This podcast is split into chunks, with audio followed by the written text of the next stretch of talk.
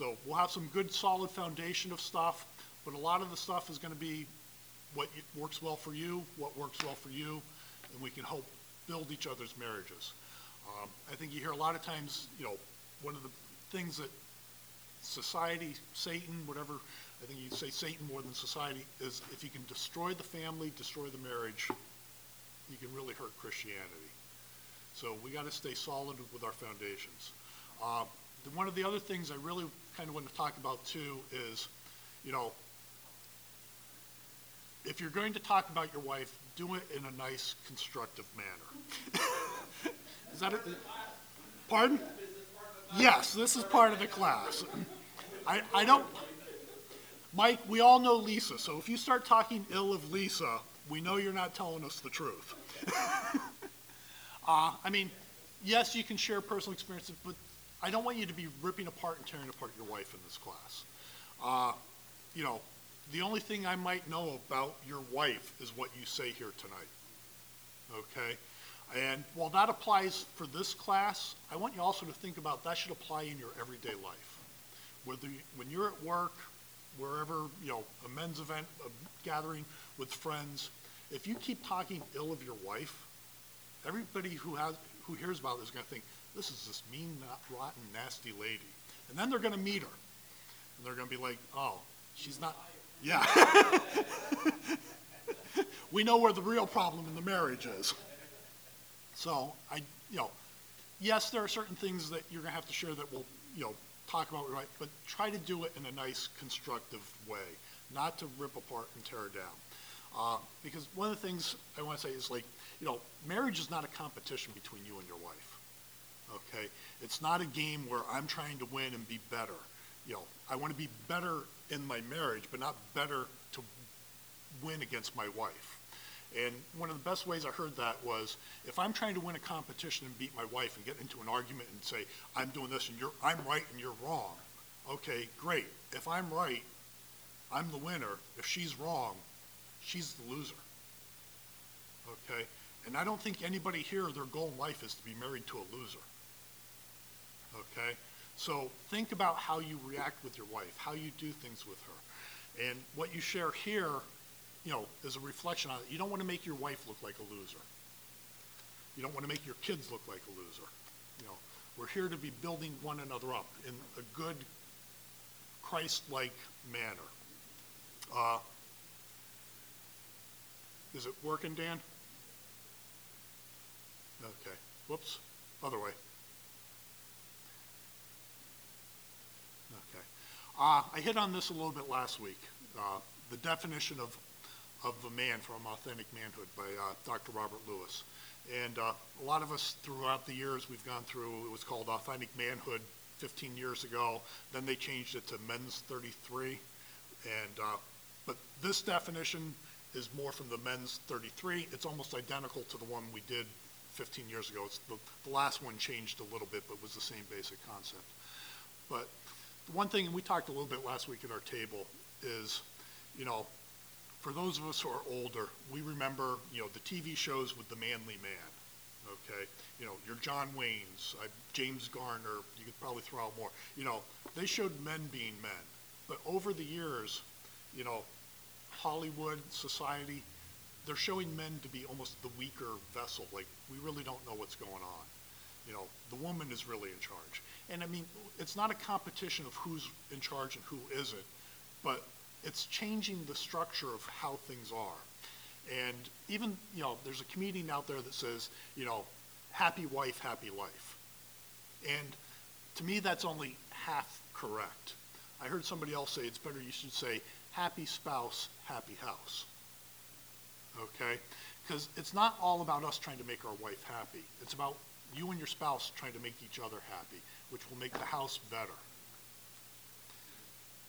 You're not going to make your wife happy?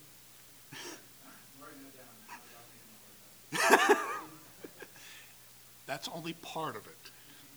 You need to be working together. You know, if you have, if you're each trying to build up your marriage and make each other one stronger and getting that happy house and that happy spouse, your kids will see it. Uh, I think one of the greatest things we can do is to teach a godly marriage to our small children. okay? They see, believe it or not, I mean, I think, for those of you who have kids who are getting older, they pick up the good and the bad that you do. They see it, they know it.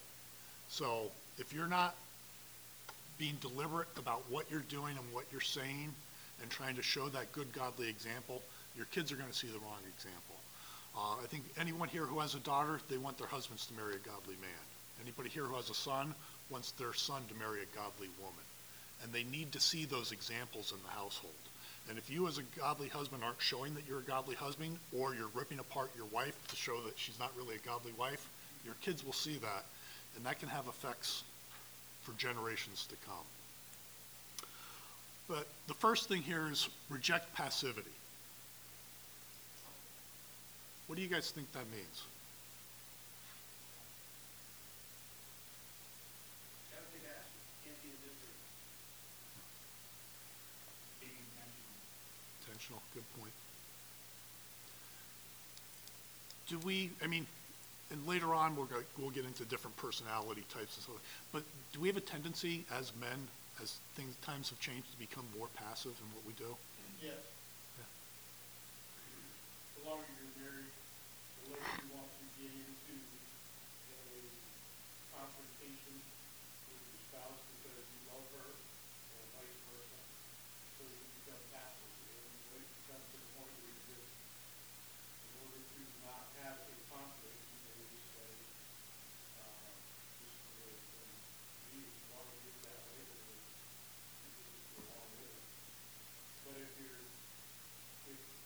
that's not a good relationship,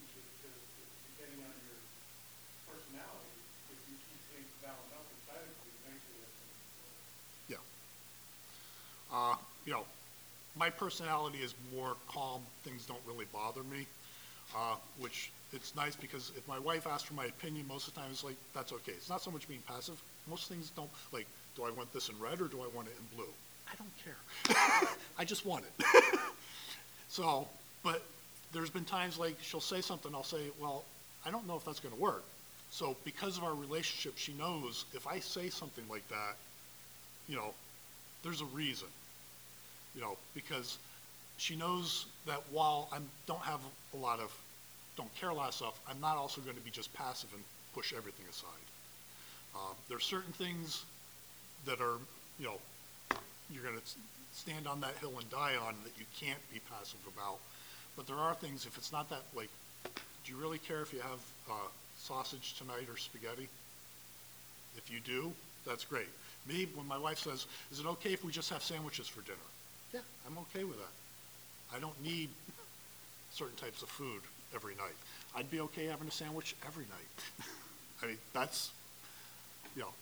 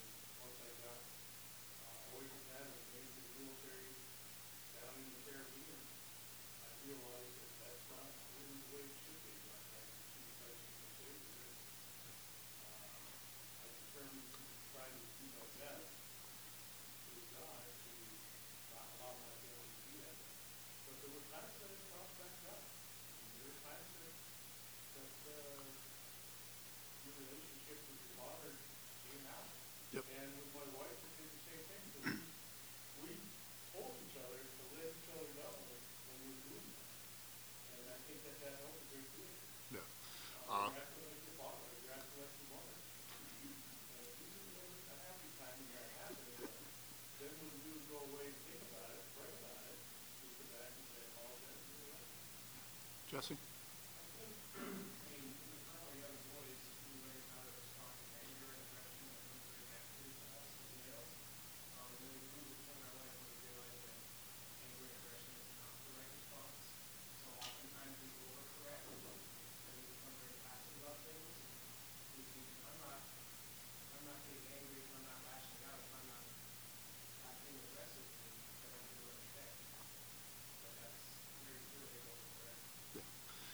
You know, what we're talking about tonight here in 10, 15 minutes, six months it took us to get to the definition.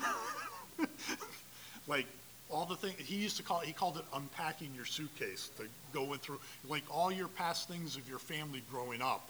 You have to get through and deal all that before you really start finding out who you are. Um, and I'm, I'd encourage you guys, if you haven't ever, try to find that authentic manhood class.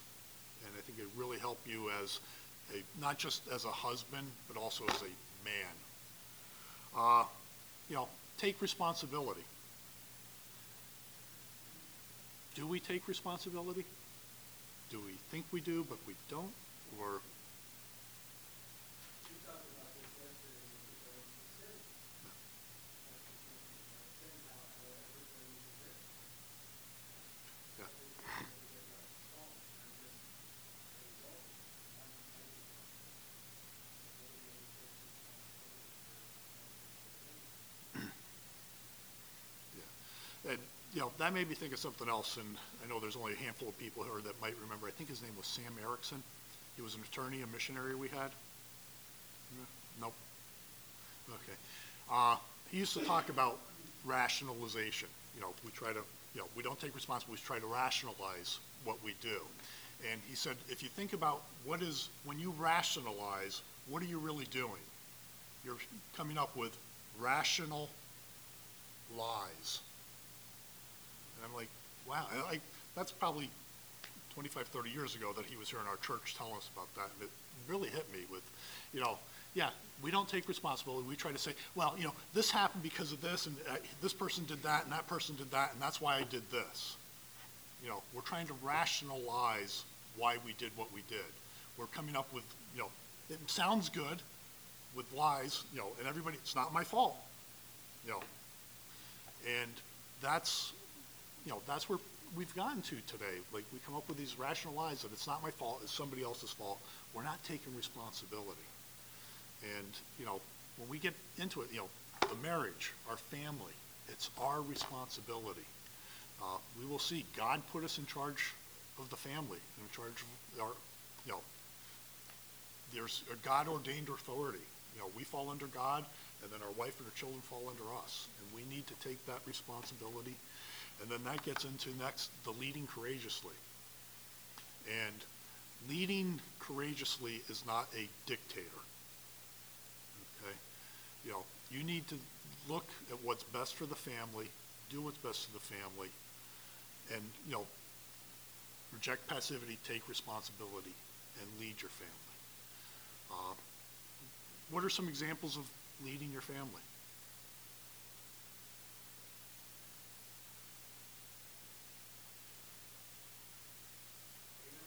That's, I was gonna say, it's probably easy one that everybody probably hopefully does on Sunday. You know, you're saying, you know, church is a priority for us on Sunday morning. Okay? Uh, you know, depending on where you are, you could have, you know, community group as a priority, uh, Kids for Truth, TNT.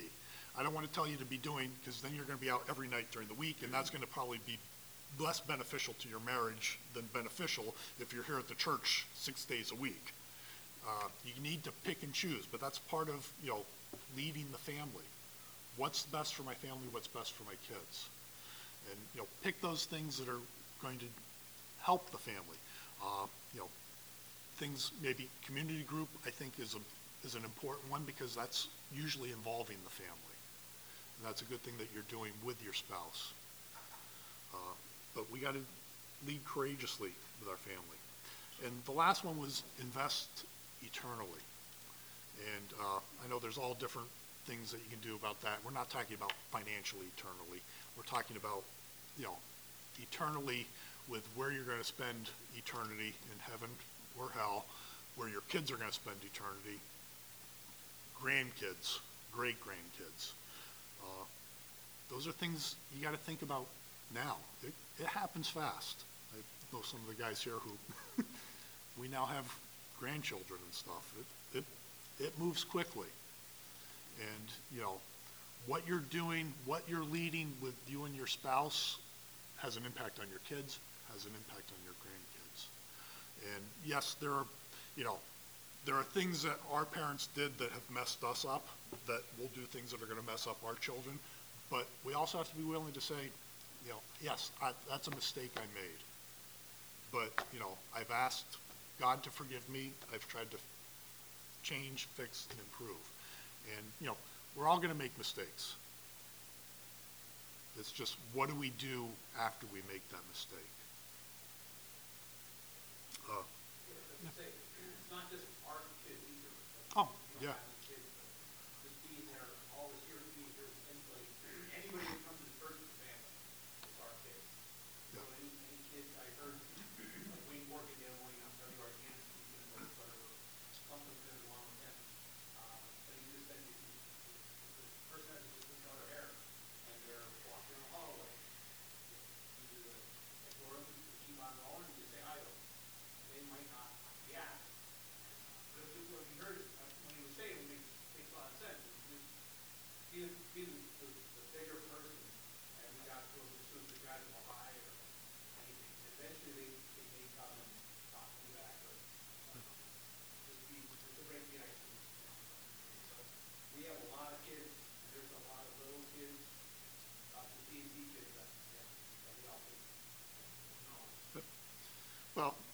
past Sunday, we had two child dedications. Okay? And at one point, Pastor Mark asked all of us to, you know, stand up as a congregation and basically say that if we come across this child, we are going to be that godly example and help do whatever we can to help that child become a Christian. Uh, and I'll tell you, years and years ago when I heard that, that scared me. I wasn't sure if I always wanted to say, I will, uh, you know, because you are actually making a commitment to do what you can to help that child that was dedicated on Sunday.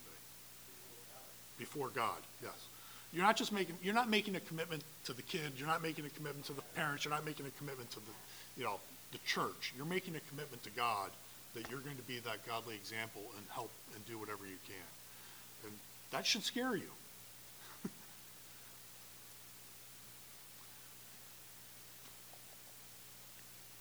Uh, so tonight, you probably didn't think this is where we'd start on a marriage study, but we're starting with the Ten Commandments. Uh, and is it on two screens, Dan, or three? Two. So could I have somebody read this screen, and then there's the rest of them on the next screen, or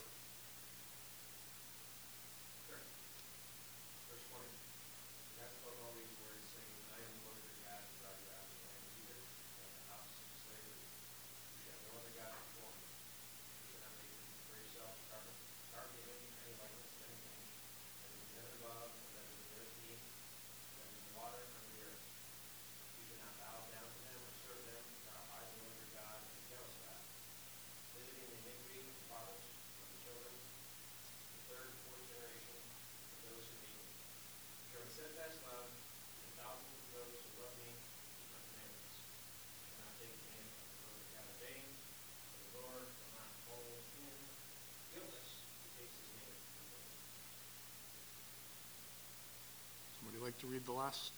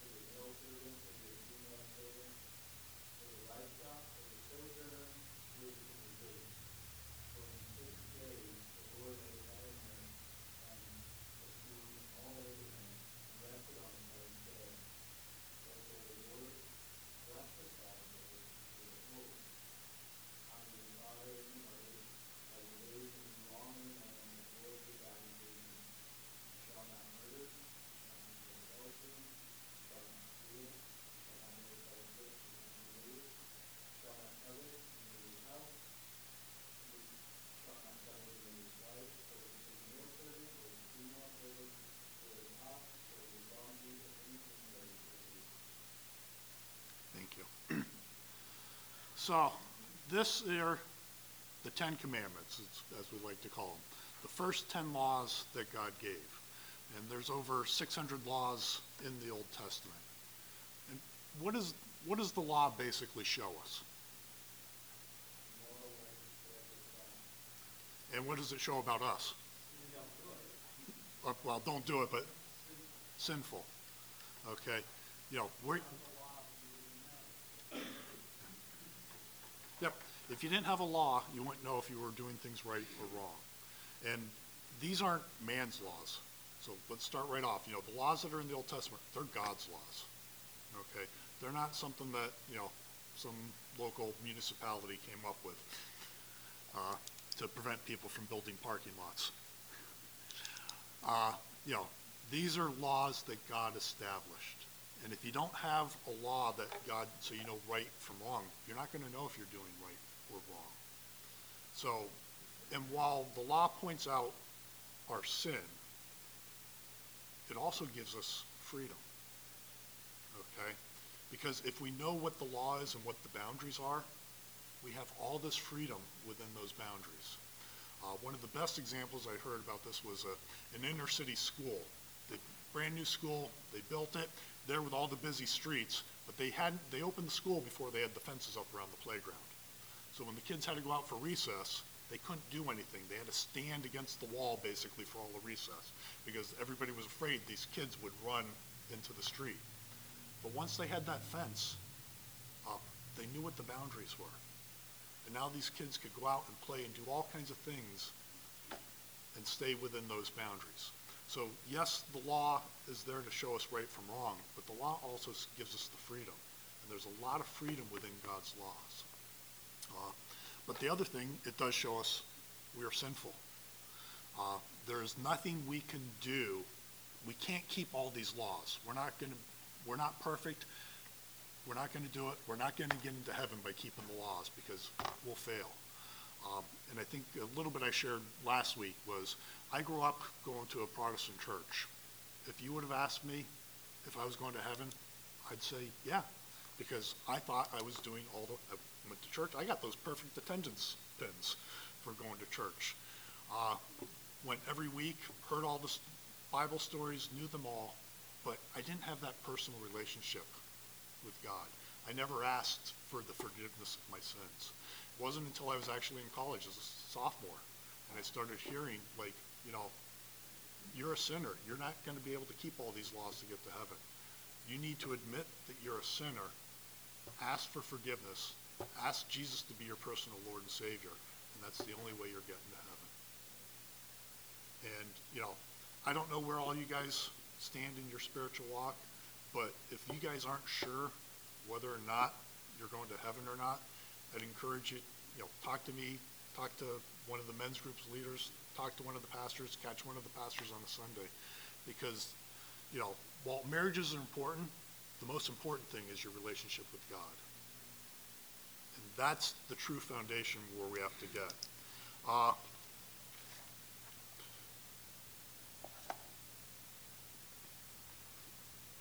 Let me go here. Okay. So now we get into the New Testament, and uh, somebody, would somebody like to read this section from Mark? Thanks, Gordon. One of the scribes came up and heard him disputing with some other, and seeing that he answered them well, asked him, which commandment is the most important of all? Jesus answered, the most important is, hear, O Israel, the Lord our God, the Lord is one. And you shall love the Lord your God with all your heart, and with all your soul, and with all your mind, and with all your strength. The second is this, you shall love your neighbor as yourself. There is no other commandment greater than these. So when they asked Jesus, what's the greatest commandment, he basically summarized the Ten Commandments in this one statement. Because if you look at the Ten Commandments that we read, the first four deal with our relationship with God. The next six deal with our relationship with other people. And he's, he sums it up there. Uh, and I always find that interesting. You're like, what's the number of man? Six. How many commandments deal with our relationship with other men? Six. Uh, to me, you know, God is just so perfect in how he puts everything together. Uh, But the first part, of course, is it starts with our relationship with God. Those four commandments are summed up. Then it gets into our relationship with other people. And while we're going to be dealing mainly with our relationship with our spouse, this concept deals with everybody who we deal with. There's only, you have two relationships when you're dealing with somebody. Like when Sam and I are doing things together, there's a relationship we both have with God and a relationship with each other. And we need to work on those relationships. Uh,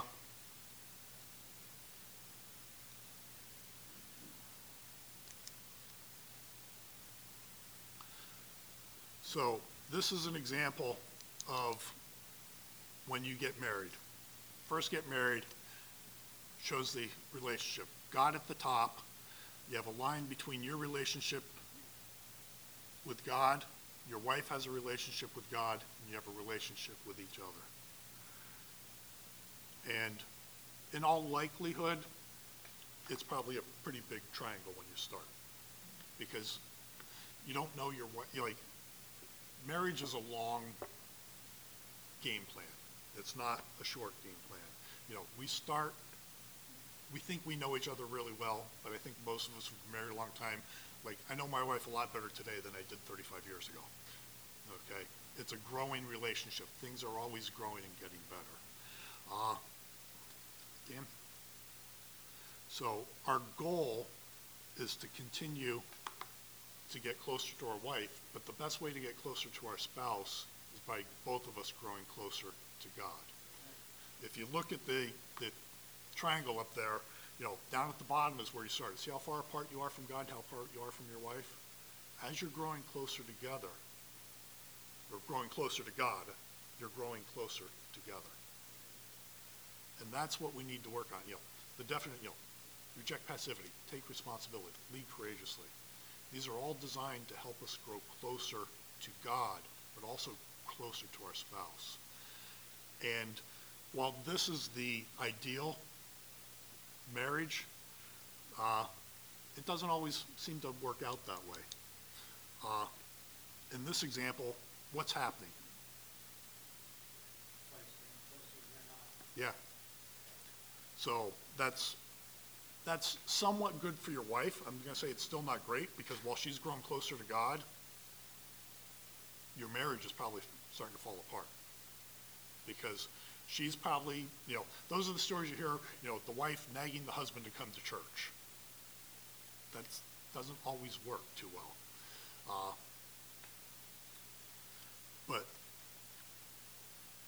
the other side is the husband grows closer and the wife is not there. In those two examples, it's not good for your marriage. It's not good for your relationship with God, and it's not good for your marriage. And if you have kids, it's not good for your relationship with kids. And we need to be deliberate and intentional about working on those relationships.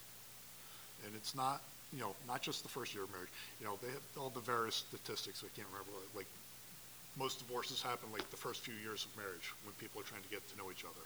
Then maybe when the kids come, and then when the kids are gone. Because if you don't work on your relationships between God and your spouse, you know, there's nothing there.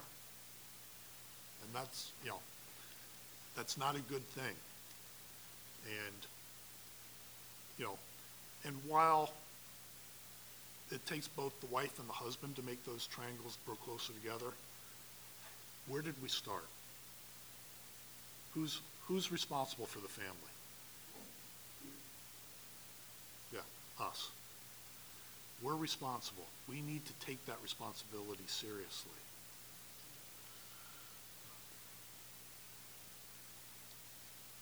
Think about it, um, I think the good from Adam, he didn't take a look at me, he was a man.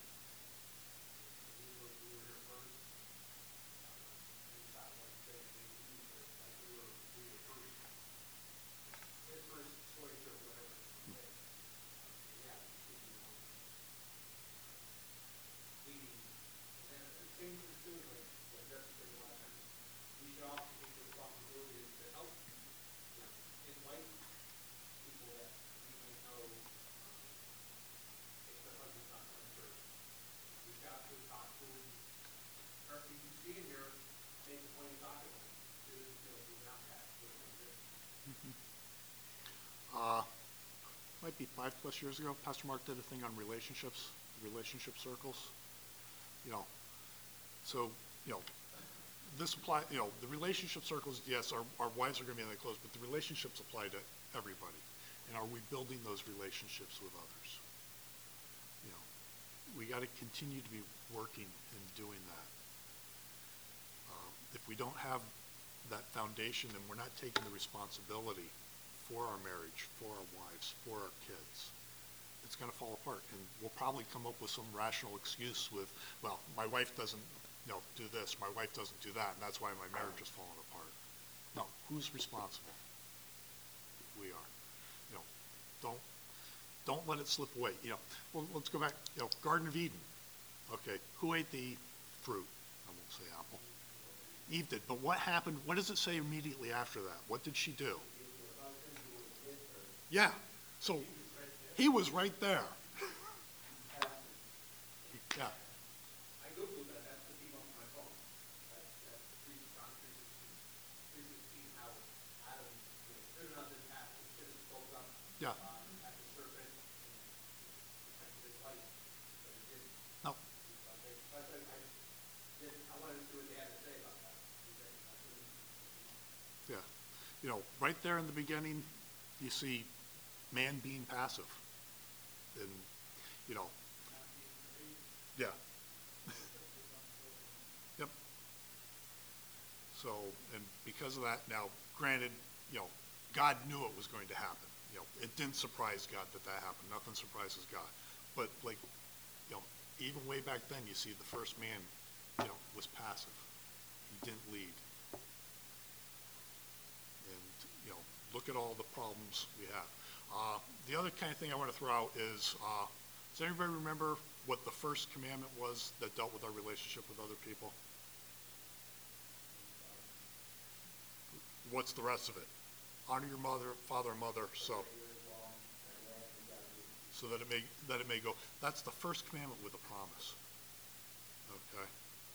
So, think about that too. Like, as you're raising your kids and, you know, you never stop being a kid and you never stop being a parent. Okay? Honor your parents and do things the best you can that your kids will honor you. Because there are promises, you know, you know, what they see will have an impact on them and their marriage and your grandchildren, hopefully, when you, you get that far. So we, you, you gotta be deliberate. This isn't, you know, like I said, there's no, there's no blueprint up here that I'm gonna say, oh, this is gonna work and your marriage is gonna be perfect. The only thing I say is gonna be perfect is you work hard at it. That's the only thing, you gotta work hard and have that good, you need to keep working on your relationship with God and your relationship with your spouse. Uh, do date nights. Uh, For if you have small kids, find another couple with small kids and say, we'll watch your kids this Friday, you watch our kids next Friday.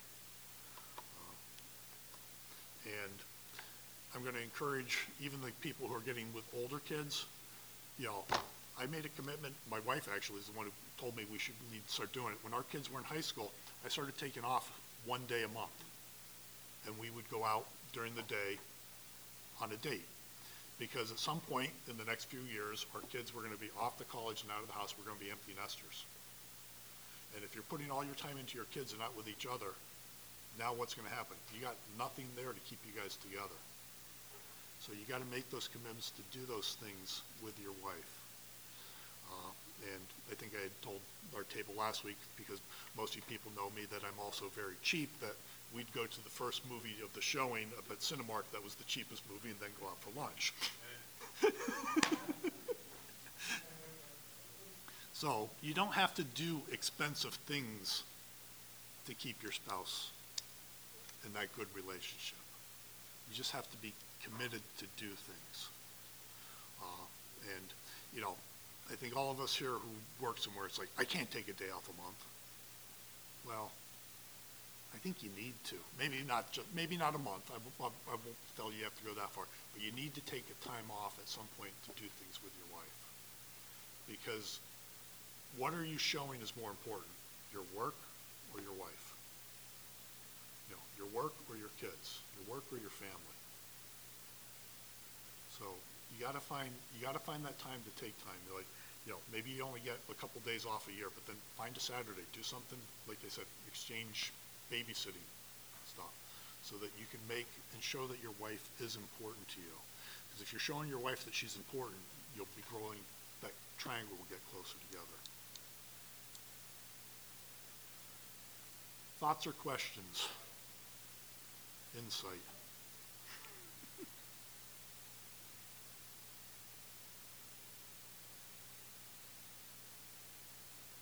So I have a question.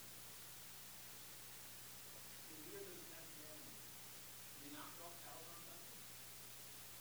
This clearly says, back to the, the farmers, the rest, or they fire on the rest. Is is that, I mean, just, when I read it, just clicked on me like, that's my question. I don't know if I know hundred percent for sure, because I know they always say cows have to be milked every day. So I don't know, but it, to me, I'd look at it also like the manna, maybe, you know.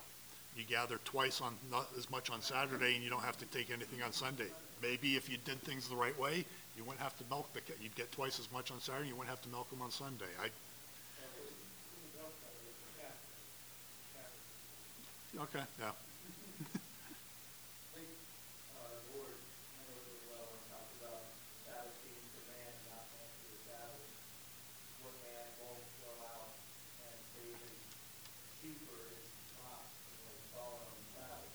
So, um, Westminster Confession talks about works of necessity, works of charity. And those like, um, police officers, fire department, ambulance officers, those are godly necessities. So, they would be, would be allowed to do the office and that. You know, you need to do, if there are certain things, but it wouldn't be, um, for, for, And I, I don't want to get into a legalistic that the Sabbath is Sunday for everybody. You know, a Sabbath day of rest is a Sabbath day of rest. And if your job, you're working on a Sunday, maybe your Sabbath is a Friday that you're taking, like, when you're getting away from all that hectic and crazy stuff. You know, don't, I don't want you to get legalistic on, you know, well, Sunday's the day we have to have is the Sabbath. No, that, to me, is getting very legalistic. If you're, whatever, job requires you that that's how your job schedule works, you need to then find another day to take that Sabbath rest. Yeah, okay. Our pastors work for, you know, forty-five minutes on Sunday. Yeah, some of, 'em- some of them go up front and do five minutes worth of announcements, and that's it. So, but like our pastors take, Monday is, Monday is their day away from this building, so they, and hopefully they take it, and you need to make sure you do take those days away from this building. Okay, yeah. Because it's important, you know, and, you know, spend that time with your family, spend that time with your spouse, just, and don't like, okay, well, today's my Sabbath, well, you know, I can go cut the grass, I can paint the house, I can do, that's, that's not a Sabbath day of rest. That's, you know, finding other things to do that still takes you away from your family.